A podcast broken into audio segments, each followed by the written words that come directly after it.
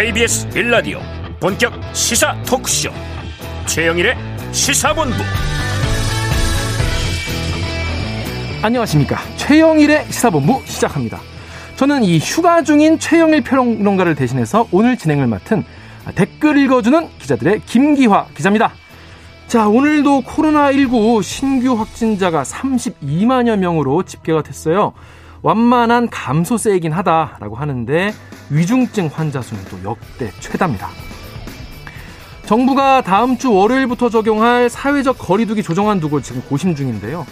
방역 당국에서는 단계적 완화 이쪽에 중심을 두고 있고 인수위는 영업 시간 전면 철폐 주장하고 있어서 어떻게 결정 날지 좀 지켜봐야 될 것 같습니다. 6일 지방선거를 향한 정치권의 러시 뜨겁습니다. 민주당과 합당하는 김동연 새로운 물결 대표가 오늘 경기지사 출마를 공식 선언했고요. 국민의힘에서는 경기지사 차출론 얘기했었던 유승민 전 의원 오늘 3시에 기자회견 열고 출마 의지 표명할 것 같습니다. 자, 오늘 점심에도 소화할 내용이 엄청 많죠? 아, 시사본부 힘차게 출발하겠습니다.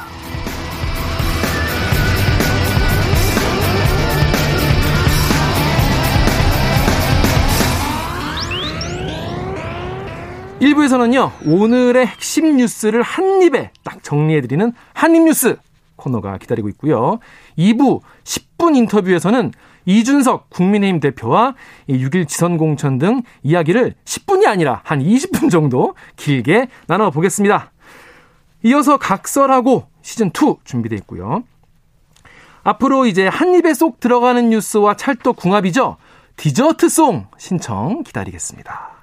오늘 뉴스 들어보시고 아, 요 노래 좀 괜찮은 것 같다. 요거 같이 들으면 어울리겠다 하는 노래 있으시면 문자 샵 9730으로 자유롭게 보내주세요.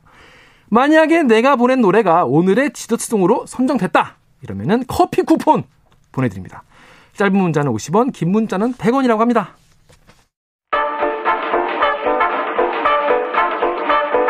최영일의 시사본부 한입뉴스. 네, 박종호 오마이뉴스 기자 그리고 오창석 시사평론가와 한입뉴스 함께 하겠습니다. 안녕하세요. 안녕하십니까. 네, 안녕하십니까. 안녕하십니까. 아, 제가 처음입니다. 잘 좀 부탁드리겠습니다. 네, 잘 부탁드립니다. 저도 잘 부탁드리겠습니다. 네. 먼저 첫 번째 뉴스로 청와대가 윤석열 당선인의 집무실 이전을 위해서 예비비를 좀 승인을 해주겠다. 음. 단계적으로나마 승인을 해주겠다 이렇게 밝혔어요.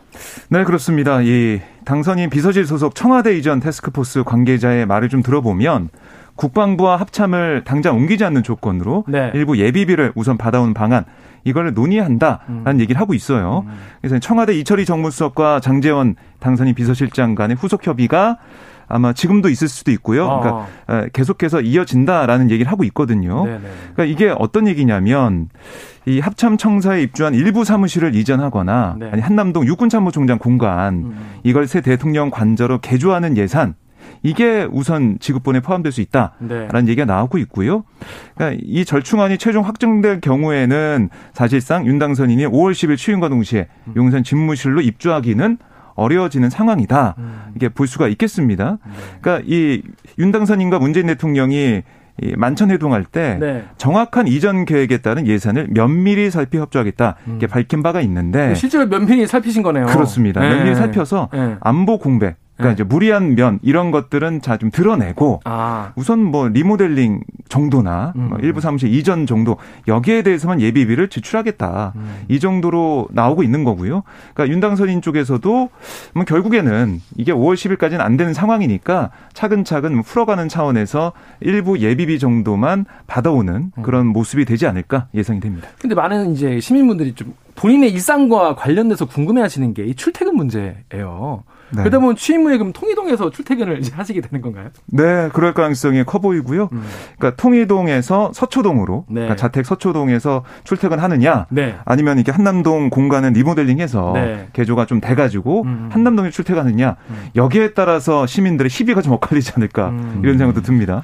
오평론가님, 그럼 이제 네. 이, 이 이슈 같은 경우는 굉장히 굉장히 얘기 많았잖아요. 네, 맞습니다. 사상 초유의 일이기도 하고 지금 어느 정도 좀 정리가 되는 수순이라고 좀 봐야 되는 건가요? 그렇죠. 청와대도 원천적으로 반대한다는 뜻이 아니기 때문에 네. 뭐 안보 공백이라든지 시민 불편이라든지 이런 부분만 최소화해 달라고 얘기를 했었던 상황이라서 일단은 봉합 국면이라고 볼 수가 있고 그렇다면 윤석열 당선인 측에서도 인수위 측에서도 이 부분에 대해서 국민의 동의와 함께 어, 철저한 이제 이전 계획을 좀 세워줬으면 좋겠다. 음. 그 이전 계획의 청사진만 정확하게 나오더라도 저는 이전까지 있었던 논란이나 또는 신뢰도가 떨어진 부분이 완전히 회복할 수도 있다고 저는 생각이 어. 들거든요. 음. 그리고 저는 개인적으로 이제 서초동의 개인 자택보다는 공간을 이용하시면 어떨까. 왜냐면 청와대 경호와 똑같이 지금 당선인이 경호를 받고 있는데 그쵸. 아파트를 경호하기가 참 쉽지 않습니다. 너무 힘들죠. 그러니까 예를 들어서 별것 아닌 것처럼 보이지만 1층에 택배 기사님들이나 아이고, 예, 예. 또는 이제 배달을 시켜 먹는 배달 기사님들도 사실은 다 이제 보안 검색을 통과해야 됩니다. 주민분들도 얼마나 불편하죠. 그렇죠. 그러니까 손님들도 많을 텐데. 이게 그 수많은 입주민들이 살고 있는 아파트에 거주하고 있기 때문에 네. 공간을 활용하는 것이 훨씬 더 좋지 않을까. 왜냐하면 독립된 공간이 있어야 경호하기도 편하고 안부상에도 편하고 또 출퇴근할 때 시민들의 불편이 최소화됩니다. 네. 그렇기 때문에 이런 부분까지 지금의 청와대와 지금 발맞춰 가고 있는 모습이기 때문에 음. 저는 지금부터는 좀 순조롭게 갈 수 있지 않을까라는 생각을 하고요. 네. 어, 집무실 이전 자체에 대해서 반대하는 국민들은 그렇게 많지 않았기 때문에 네. 지금처럼 절차적 정당성을 잘 지킨다면은 네. 또 국민들의 호응을 받지 않을까라는 생각이 듭니다. 네. 네. 이 이슈 관련해서 뭐 신고 권력의 갈등이 아니냐 이런 얘기도 있었는데 음. 그런 뭐 정치권의 기싸움보다 이 국민 국민들의 어, 생활에 좀 피해가지 않고 음. 그리고 소통도 할 수 있는 방향으로 결정이 됐으면 좋겠네요. 네. 다음으로 이제 대통령직 인수위원회가 이 대우조선해양 박두선 대표 선임에 이거 알박기 아니냐. 현 정권이 다음 정권 어 그냥 알박기를 자기 사람을 해놓은 거 아니냐 이렇게 강력하게 비판을 하고 나왔습니다. 네, 오늘 원일이 수석 부대변인이 네. 브리핑을 통해서 이렇게 주장을 했는데 그 대우조선해양 박두선 대표 선임이 이사회를 통해서 있었는데 네. 아니 이거는 문재인 대통령 동생의 동창인 동생의 동창 예 네. 박두선 대표를 선임하는 이런 부분들 네. 그리고 좀 문재인 대통령이 이 회사를 방문했을 때 의전도 했고 네. 여러 가지로 봤을 때 현 정권과 가까운 사람으로 보여지는 아하. 그런 대표가 선임된 거 이거 문제가 있다는 게 인수위의 주장이에요. 근데 일단 이, 사, 이 들으신 분들이 어 대우조선해양이 왜 이런 생각하시는 분이 길 수 있어요. 네. 왜 대우조선해양은 그냥 회사 아닌가?라고 생각할 수 있는데 왜 이게 이렇게 문제가 되는 겁니까? 그러니까 지금 뭐 부실해서 사실은 네. 회사가 어려 어려웠지만 어려웠죠. 여기에 우리 혈세가 들어갔어요, 사실은. 많이 들어갔네요. 국민 세금 4조 1천억이 4조 투입이 됐습니다. 많이 들어갔네요. 그래서 뭐 사실은 산업은행이 지금 지분 절반을 넘게 보유하고 있어요. 어. 그러니까 사실상 공기업이라 볼 수가 있는데 음. 이 공기업이 앞으로 어떻게 보면은 일을 해 나가면서 그리고 여러 가지로 국민의 세금을 갚는 과정에서 네. 지금 정부의 뭐 어떻게 보면 코드 인사가 아니라 네. 새로운 정부에 좀 함께 발맞춰 갈 수 있는 음. 그런 인사가 필요한 게 맞다. 음. 그러니까 새로 출범한 정부와 조율할 새 경영진이 필요한 게 상식 아니냐. 네. 이렇게 인수위가 주장을 하면서 네. 이런 합리적 의심을 자초하는 음. 비상식적인 몰염치한 처사다라고 어. 주장하면서 감사원 조사도 요청하겠다. 굉장히 이렇게 세게 강경하게 나오고 있습니다. 오창석 평론가님 이거 네. 너무 좀 세게 발언한 거 아닐까? 어, 그렇게 보인다고 말씀을 드리고 싶은데 일단 말씀하셨다시피 이제 산업은행이 55.7%의 주식을 보유하고 있기 때문에 사실상 공기업처럼 운영될 수밖에 없는 상황이겠죠. 음, 네. 근데 이렇게 공기업이 끼어들 수밖에 없었던 이유는 말씀하셨다시피 이제 부실기업으로 분류가 되어서 네, 네. 사실 매각될 뻔한 위기도 있었는데 문재인 정권에서 해운항만청 설립 그리고 대우조선해양과 관련돼서 신산업 지원 등등을 통해서 이제 대우조선해양은 사실은 많이 회생했습니다. 음. 많이 회생했고 네. 사실은 원래 사기업이었기 때문에 어떤 사람을 공기업 낙하산 인사 꽂듯이 보내는 건 말이 안 돼요, 애초에. 음. 그러니까 이 사람이 이 분야에 대해서 전문가이기 때문에 내부적으로도 어느 정도 동의를 얻었고 받는 것인데 그렇다면 인수위에서는 왜 반대하느냐? 네, 이거 궁금해요. 이 사람보다 더 좋은 사람이 있다라고 생각을 하는 수도 있고요. 능력적으로, 네. 실력으로. 네. 두 번째는 그냥 현 정권의 사람을 내려 보내고 싶은 거죠. 이거는 어. 반대로 설명하면 똑같은 이유입니다. 음, 음. 산업은행에서 최대 지분을 보유하고 있기 때문에 음. 인수위 차원에서도 보내면 우리 정권에 더 말을 잘 듣는다. 근데 이게 사실은 좀 말이 안 맞는 것이 네. 일단은 기본적으로 틀이 사기업이잖아요. 그렇죠. 선임된 사장은 실적을 보여줘야 연임을 하든지 본인의 커리어가 이어나갑니다. 음. 어떤 정권에서 임명됐느냐가 중요한 것이 아니라 그쵸? 본인의 능력이 굉장히 중요한 부분이기 때문에 음. 이런 부분까지 신경을 쓴다는 것은 조금 오버가 아닌가라는 생각이 든다. 그리고 공공기관이라는 것은 좀 다를 수도 있거든요. 네. 그러니까 예를 들어서 인수위 측에서 얘기하는 감사위원 이런 부분이라면 좀 어떻게 다를 수 있겠지만 여기 정부가 사... 직접적으로 이제 관여하는 음. 거고 그렇죠. 이게 왜냐하면 감사위원은 뭐 외국 미국의 감사위원과 경쟁하는 그런 자리가 아니잖아요. 그 대우조선해양은 당장 옆에 있는 뭐 현대, 네. 삼성중공업 이렇게 경쟁해야 되고 그렇죠, 그렇죠. 더 나가서는 바로 옆에 중국, 네. 뭐 미국 다른 네. 나라들과 경쟁을 해야 되기 때문에 네. 그냥 넉넉고 낙하산 인사로 아무 능력도 없이 가만히 앉아 있을 수가 없어요. 애초에 그렇죠. 자리가. 네, 네, 그렇기 때문에 이 부분까지 뭐 알바끼 인사다, 낙하산 인사다, 무슨 뭐 동상의 동생의 동창이다 이런 걸로 폄훼해서는 안 된다. 오히려 이거는 내정된 사장의 능력치를 너무 음. 무시하는 것이 아닌가라는 생각이 들 정도로 좀 꼼꼼하게 알박기라는 표현을 너무 남발하는 것은 좋지 않다라고 생각이 들고 감사위원을 어, 임명하는 것을 좀 뭐 알박기 인사라고 인수위 측에서 얘기했었던 거는 여러 가지가 있습니다. 감사원 자체가 청와대를 향해서 감사할 수 있는 권한이 있어서도 있고요. 그렇죠. 또 반대로는 어떤 게 있냐면 지금처럼 이 사기업은 아니지만 공공의 자금이 들어갔거나 직접적으로 공공기관을 감사할 권리가 있습니다.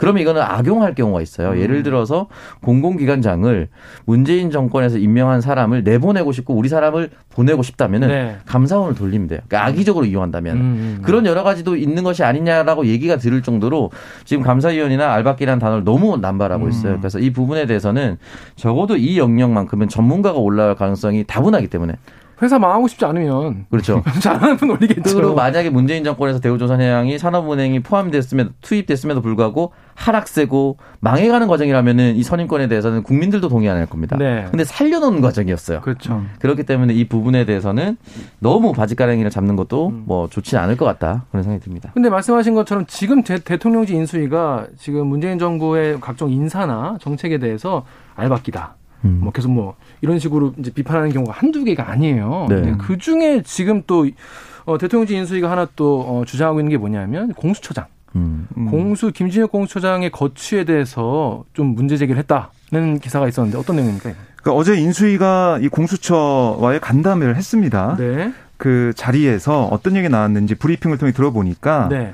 지금 김진우 공수처장 임기가 뭐 2년 정도 남았어요. 2024년 1월까지니까 네. 남아 있는데 여기에 대해서 이용호 이 그 정무사법행정분과 간사가 어떻게 브리핑을 했냐면 아니 김진욱 처장의 거취에 대한 입장을 표명을 하는 게 좋지 않겠느냐 이런 국민 여론이 있다고 공수처에 말을 했다는 거예요. 국민 여론이 네. 있다. 이어 김진욱 처장이 물러나야 된다는 그런 여론을 전달했다. 음. 이렇게 브리핑을 했는데 근데 이 얘기를 딱 들어보면 사실 인수위는 이현 정부의 그러니까 전임 정부의 그런 일들을 인수인계하는 그걸 어떻게 잘할지 그쵸. 보고 그걸로 성과를 내는 새로운 정부의 밑그림을 그려내는 그런 역할을 하는 곳인데 어, 이렇게 김진욱 처장의 거취에 대해서까지 얘기한 건 문제가 있지 않냐 네. 이런 지적이 나오고 있어요. 네. 그래서 뭐 이용호 의원도 아니 국민 의사를 전달한 거지 네. 거취를 압박한 건 아니다라고 진화에 나섰지만 아, 그동안 사실 윤석열 당선인도 그렇고 그 선거 시절에 그렇고 공수에 대한 비판을 많이 했단 말이죠. 네.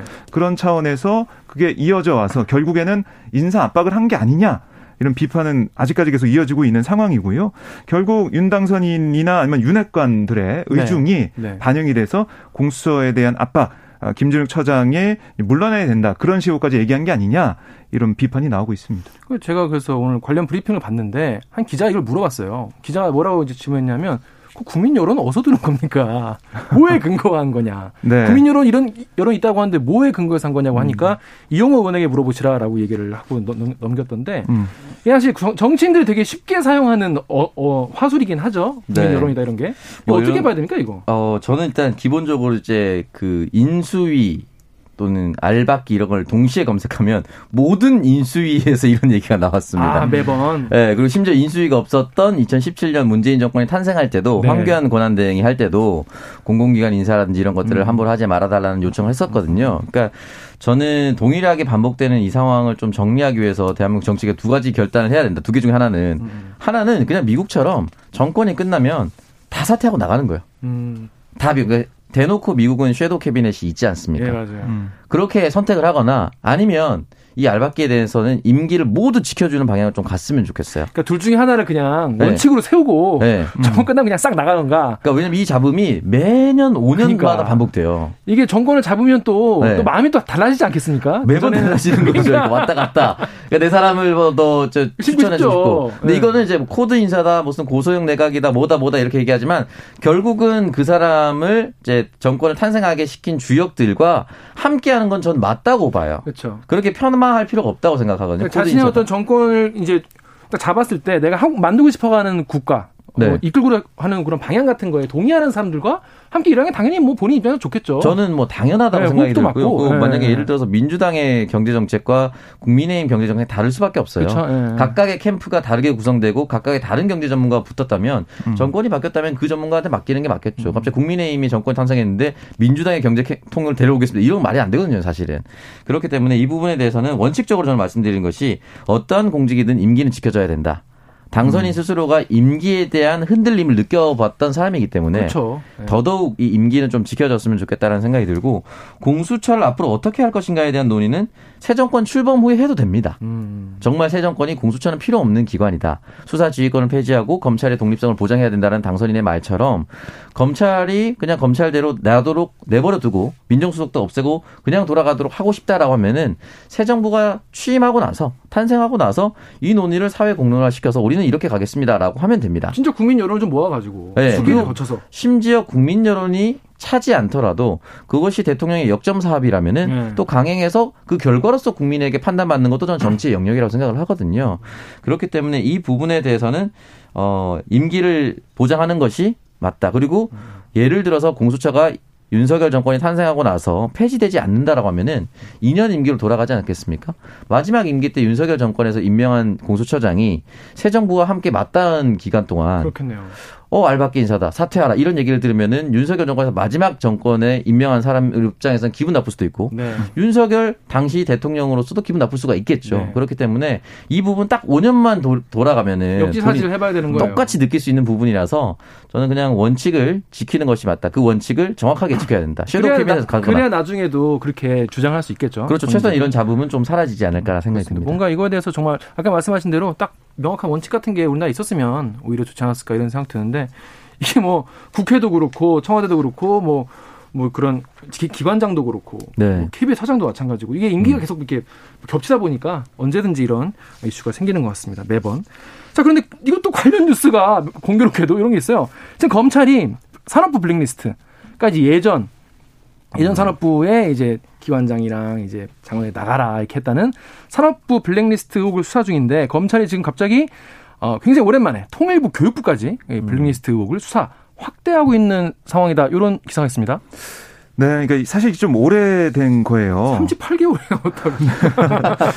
그러니까 이게 그 자유한국당 그렇죠. 이 당명이 있을 때 자한당 시절이죠. 네.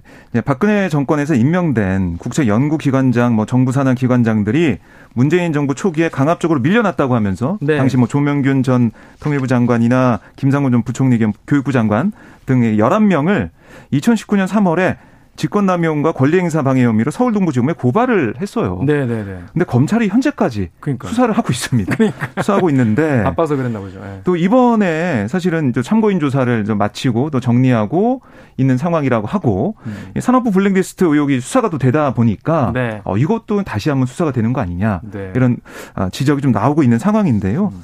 그래서 관련자들도 당시에 아, 뭔가 압박을 받았던 일들이 있었다라고도 증언을 하고 있습니다. 지금도. 네. 만약에 실제 있었다면 사실 문제긴 하죠. 네. 네. 그래서 산업부 블랙리스트 의혹 수사가 되고 있는 상황에서 네. 이뭐 교육부나 뭐 통일부 여러 부처들의 이런 뭐 기관장들이 사퇴하는 그런 상황들까지 아마 다 검찰이 들여다보지 않을까 음. 그런 생각이 들고요. 근데 결국 이렇게 되면 공수처에 대해서 인수해가 보였던 그런 태도와 또 검찰이 이렇게 수사해가는 이런 상황들을 보면 이게 5년 뒤에는 또 공수가 바뀌어가지고 할 수가 있잖아요. 그러니까요. 그러니까 말씀하신 것처럼 이번 기회에 어떤 기준을 네. 확실히 정해서 다시는 이런 일이 뭐 뉴스에서 계속 반복되지 않았으면 좋겠다는 생각 듭니다. 네, 그렇습니다. 오평관 이거 이거 어떻게 봐야 됩니까? 이거 아 이건 시간이 좀 너무 지난 너무 지나서 이거 예, 얘기를 갑자기 끄집어내서 이런 부분에 대해서 사실은 이제 우려했었던 부분이거든요. 네. 그러니까 윤석열 당선인을 향해서 정치 보복을 하지 않겠다. 네. 어, 이렇게 얘기를 좀 해달라고 하고 본인 스스로도 하지 않겠다라고 얘기를 했었거든요. 근데 지금 이 돌아가는 모습을 보면은 통일부 교육부 등등의 사표를 내고 물러났던 기관장. 그럼 결국은 만약에 혐의가 발견이 되면은 이게 2017년 얘기입니다. 그죠? 네. 혐의가 발견되면은 통일부 교육부 위에서 누가 지시했지? 결국은 청와대밖에 없어요. 네. 그러니까 예를 들면은 네. 네. 타깃팅이 어떻게 보면은 정해진 수사일 수도 있고 그렇죠. 왜 나가는 정권. 네. 왜 지금 시작되는 것인가? 어. 그러니까 이런 부분에 대해서 의문을 제기할 수밖에 없어요. 그래서 계속 어, 일부 네티즌들 같은 경우는 영화 더킹에서 검찰의 자료를 묵혀놨다. 촥 열어가지고. 네, 네, 언젠가 시적절하게 꺼내서 쓴다. 이런 얘기가 다시 나올 수밖에 없는 부분이라서 다만 제가 다시 말씀드렸지만 아까 전에 임기를 지켜야 한다는 원칙처럼 잘못된 부분이 있으면 파헤치는 게 맞아요. 네. 다만 이게 시기적으로 왜 이렇게 끄집어내는 것인가. 네, 마치 네, 지금 임기가 얼마 남지 않은 현 정권에 대한 공격 용도로 쓰는 것처럼 보이는 이 시점이 네. 과연 옳을, 옳게 보이는 것인가. 그렇죠. 새 정권에 대한 선물로 네. 보이는 건 우리 기분 탓이겠죠? 안 그러겠죠? 설마 우리 검찰이 그런 당선인이 안 한다고? 했으니까 정치 보복을 하지 않을 거라고 생각합니다. 네, 이건 네. 좀더 지켜봐야 될 것 같습니다. 음. 자, 그러면요. 지금 시각이 12시 40분입니다. 잠시 교통정보 듣고 다시 돌아오겠습니다. 교통정보센터 정현정 리포터 나와주세요. 네, 오늘은 3월의 마지막 날인데요. 수도권 등 내륙 곳곳에는 산발적인 빗방울이 떨어지겠습니다. 외출하실 때 작은 우산 하나 챙겨 다니시는 게 좋겠고요. 도로 위는 돌발 구간이 성, 평소보다 많습니다. 사고 나지 않도록 앞차와의 안전거리 유지하면서 조심 운전 필요하겠습니다. 서울 시내 강변북로 구리 방향으로 서강대교에서 한남대교까지 지나는데 20분 정도 예상하셔야겠습니다. 내부순환도로는 성수분기점 방향으로 홍제램프에서 정릉터널 입구까지 정체 이어지고요. 경부고속 고속도로 상황은 서울 방향인데요. 죽전휴게소에서 서울요금소까지와 달래내 부근에서 반포까지 정체입니다. 반대 부산 쪽으로는 반포에서 서초까지 천천히 가고요. 남구미 부근 3, 4차로에서는 낙하물이 떨어져 있습니다. 미리 차로 변경이 필요하겠습니다. 서해안 고속도로 서울 방향 광천 부근에서는 고장난 차 서 있고요. 금천에서 막힙니다. 반대 목포 쪽으로 비봉에서 정체 있습니다. KBS 교통정보센터에서 정현정이었습니다.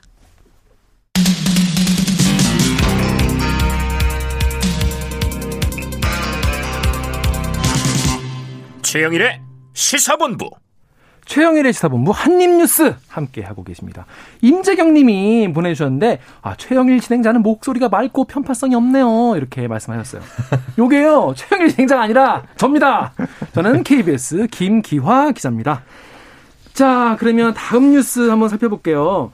지금 이제 대선 끝나고 지방선거 또 이제 큰 선거가 기다리고 있어요. 그래서 지금 뭐 당마다 지금 막 셈법이 복잡한데 먼저 김동연 대표가 이 경기지사 출마 선언을 했고 또 유승민 어, 전 의원도 오후에 기자회견을 한다고 하는데 네. 자 먼저 경, 김동연 대표 얘기부터 들어보시죠. 어떻게? 네, 김동연 새로운 물결 대표가 오늘 오전에 국회에서 네. 경기지사 출마 선언했는데 뭐라고 했냐면 네. 지난 대선에서 저는 정치 교체와 국민 통합이란 공동 가치로 이재명 후보와 손을 맞잡았다. 그죠. 이제 실천의 시간이다. 아. 이 실천을 경기도에서 시작하겠다. 이렇게 출마를 공식 선언했습니다. 네. 그러니까 이재명 후보와 뭐 공동 유세를 하면서 정치 개혁 어, 또 정치 교체 이걸 약속했는데 네. 지금 대선에 패배하면서 네. 이걸 현실화할 수 있는 방법이 없었는데 네. 그걸 경기도에서 할 수가 있다. 음. 또 경기도가 이제 대한민국의 어떻게 보면 축소판이라고 할 수가 있는 곳이니까 경기도에서 범정치 교체 세력에게 가장 중요한 지역인 경기도에서 승리를 해서 지방선거 전체를 반드시 승리를 이끄는 그런 역할을 하겠다 이렇게 포부를 밝혔어요. 실제로 경기도에서 꽤 사셨더라고요 보니까. 네, 뭐 어떻게 보면 광주, 성남, 과천, 안양, 의왕 여기서 살았다. 음. 그리고 뭐 공직도 거기서 이제 하면서 대학 총장도 하고 네. 20년을 경기도에서 일했다라고 네. 얘기를 했습니다. 그래서 경기도에 대한 애착 그러니까 경기도가 기회를 좀 부여받은 경기도에서 부여받은 그런 면이 컸기 때문에 이제 봉사하고 헌신하겠다 이런 얘기도 했어요. 음. 그리고 이제 이 윤석열 정부가 이제 갓 출범하는 상황이 되잖아요. 네. 이 독선에 빠지지 않게 견제가 되는 음. 그런 역할도 할 수 있다. 라고 얘기를 했습니다. 그럼 다른 후보들은 어떻게 됩니까? 지금 보면은 결국 이제 민주당 이 경기지사 후보들 4명, 4파전을 갈 것 같아요. 네. 이미 염태영 전 수원시장 그리고 조정식 아, 민주당 의원 출마 선언했고 네. 그다음에 오늘 오전에 안민석 오선의 안민석 의원도 출마 선언했습니다. 네. 그다음에 오후에 2시에 어, 국회에서 다시 한번 출마 선언하는데 이게 좀 공교롭게 같은 날 선언하게 되면서 비교가 되는데 아, 예. 안민석 의원 같은 경우는 어, 이 민주당의 민주화 개혁 이걸 바라서는 게 중요하다. 네. 그리고 이제 박근혜 정권의 국정농단에 맞서 투쟁했던 자신이 검찰 공화국에 맞서서 경기도를 지키겠다. 아. 이런 포부를 밝혔고 또 눈에 띄는 게 이재명 민주당 상임 고문이 8월 전당대회에서 당 대표로 출마해야 된다. 음. 이런 얘기를 했어요. 음. 그리고 이재명 후보의 여러 공약을 내가 다 계승하겠다. 아. 이렇게 얘기하면서 김동연 이 대표도 이재명 네. 고문 얘기를 했고 음. 안민석 의원도 마찬가지고 또 조정식 의원 같은 경우도 아, 자신 이제 시흥이 지역군데 네. 자신이 경기도지사 출마하게 되면 그 지역을 아, 이재명 고문이 출마하는 걸로 오. 그걸 좀 제안한다 오. 이렇게 얘기를 했어요. 그렇습니다. 이제 대선에서 아직 끝나지 않은 여운이 남아 있는 것 같은데 오창수 평론가님 그러면 네. 김동연, 안민석, 조정식, 염태영 지금까지 네 분이에요. 네. 누가 돼?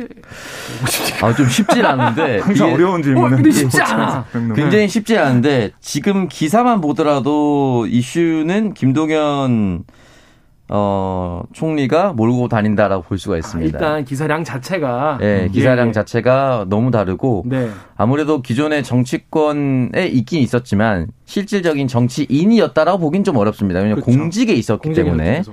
근데 이 공직에 있었고 그동안 이제 여러 검증을 했습니다. 박근혜 정권 그리고 문재인 정권을 오면서도 검증을 아. 했는데 큰 문제가 없었고 아, 그렇네요. 예. 그리고 문재인 정권 내에서도 좀 쓴소리를 좀 담당을 하기도 그렇죠, 했었고 그렇죠, 그렇죠. 본인 스스로 대선 과정에서도 이재명 후보가 토론을 하면서 청와대 내에서 내가 옥신각신 싸운 것이 많았다. 그런 얘기를 좀 듣지 않았으면 좋겠다. 그런 세상을 만들어 달라고 이재명 후보한테도 얘기를 했었거든요. 네네네. 합당을 하면 아, 그 단일화를 하면서 네네. 그렇기 때문에 이미지나 이런 부분이 굉장히 손상된 부분이 없습니다. 음. 오히려 참신한 부분으로 음. 있고 그리고 그냥 청, 정치 신인으로 들어온 것이 아니라 청와대 경험이 좀 풍부하기 때문에 그렇기도 하죠. 네, 그렇기 때문에 아마 현재로서는 이슈를 몰고 다니는데 중요한 거는 결국 당원 50%라는 룰이 들어가면 음. 기존의 조직을 가지고 있었던 현역 의원들에게 유리합니다. 그러니까 경선이 국민 50%, 당원 50% 이렇게 네. 진행이 되죠. 네, 현재 이렇게 될 가능성이 높은데 네. 그러면 이제 김동연 후보가 들어오면서 민주당이 전체적으로 민심을 따르겠다라고 얘기해서 네. 전 지역을 음. 100% 음. 국민 여론으로 하겠다라고 선언을 할 수도 있습니다. 어. 그러니까 경기만 하겠다는 안 돼요.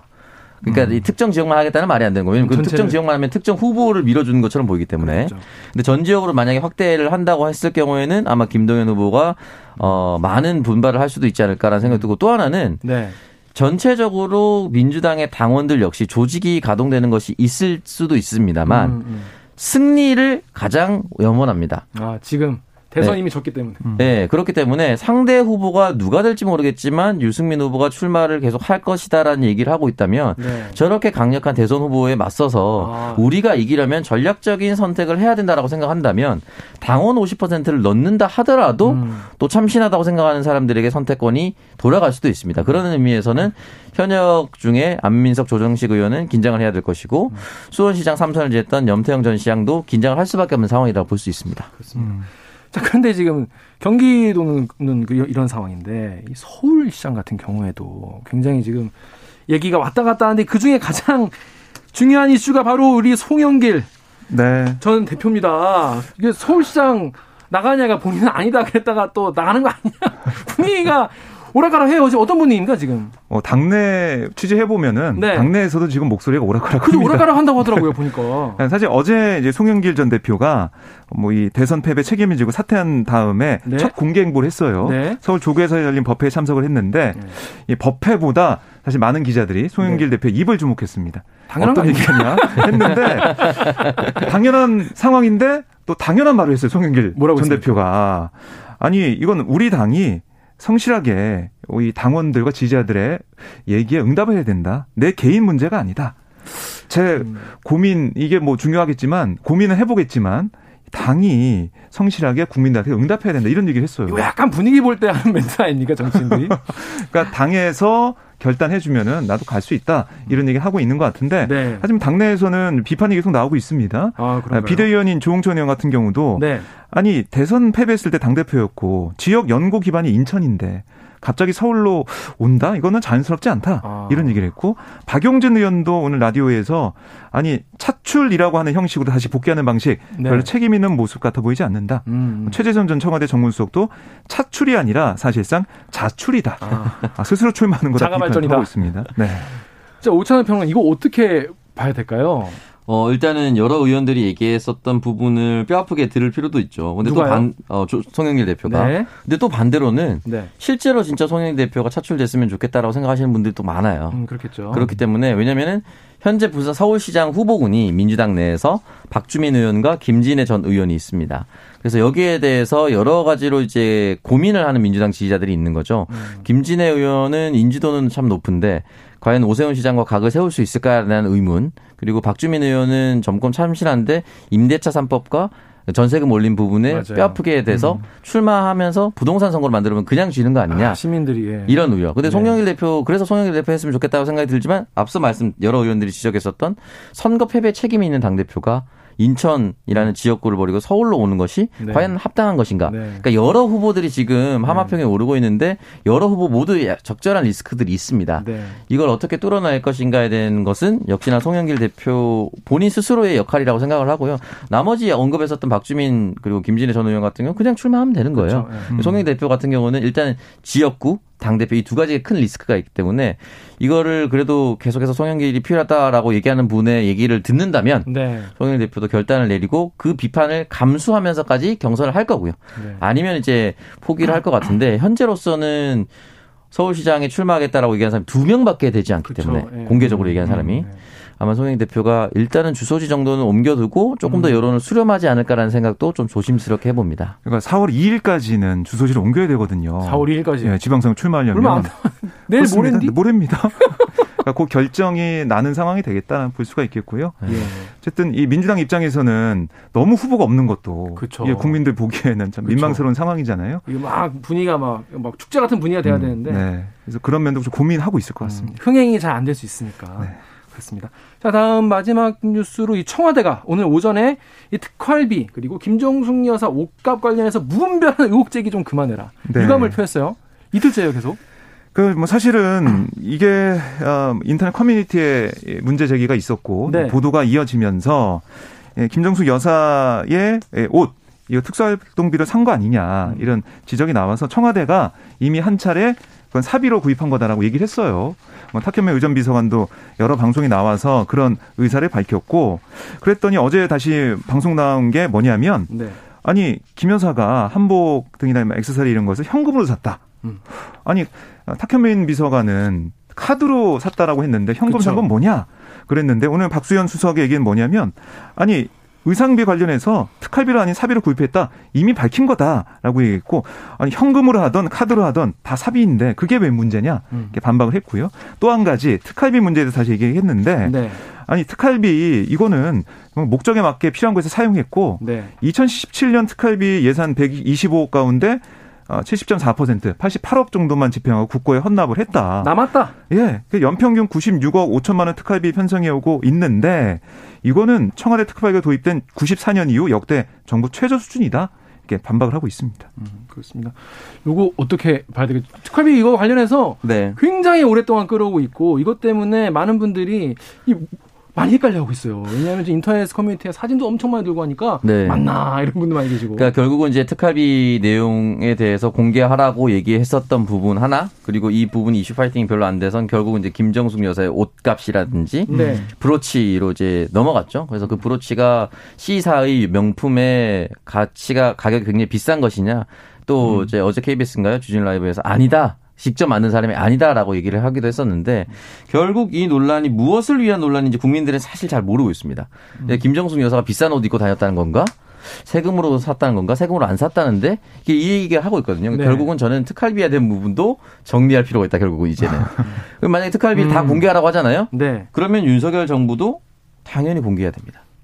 그렇죠. 이제 모든 걸 공개해야 돼요. 그렇죠. 저도 그게 궁금했어요. 아니, 그럼 네. 애초에 특활비의 목적 자체가 네. 사실은 음. 그렇게 할 필요 없이 어느 정도 쓸수 네. 있는 돈이었는데 그것도 다 공개하라는 건지. 그래서 다만 저는 좀 조심스러운 부분이 예를 들어서 이제 특활비 중에는 청와대 식구들이 어떤 행사를 하면서 옮겨다니면서 뭐 도시락을 구매한다든지 이런 것들도 나와요. 네. 근데 만약에 어 반복적으로 구매한 곳이 있다라고 하면은 어떤 사람이 마음을 먹으면 반복적으로 그 도시락집에 음식에 무언가를 넣을 수도 있는 것이고. 아, 그러니까 그런 여러 가지 아. 안보상의 이유로 어, 생각하지 못한 부분이에요. 그러니까 특활비를 공개하지 않는 부분들이 있는 거거든요. 그러니까 예를 들어서 윤석열 대통령이 취임하고 나서 이런 부분에 대해서 뭐 악성 테러 문제라든지 누군가 악의적인 마음을 품는다면은 이 동선을 추적할 수도 있습니다. 그렇습니다. 그러니까 그런 것 때문에 좀 가지고 있는 것인데 네. 이런 부분도 좀 잘 고려했으면 좋겠습니다. 알겠습니다.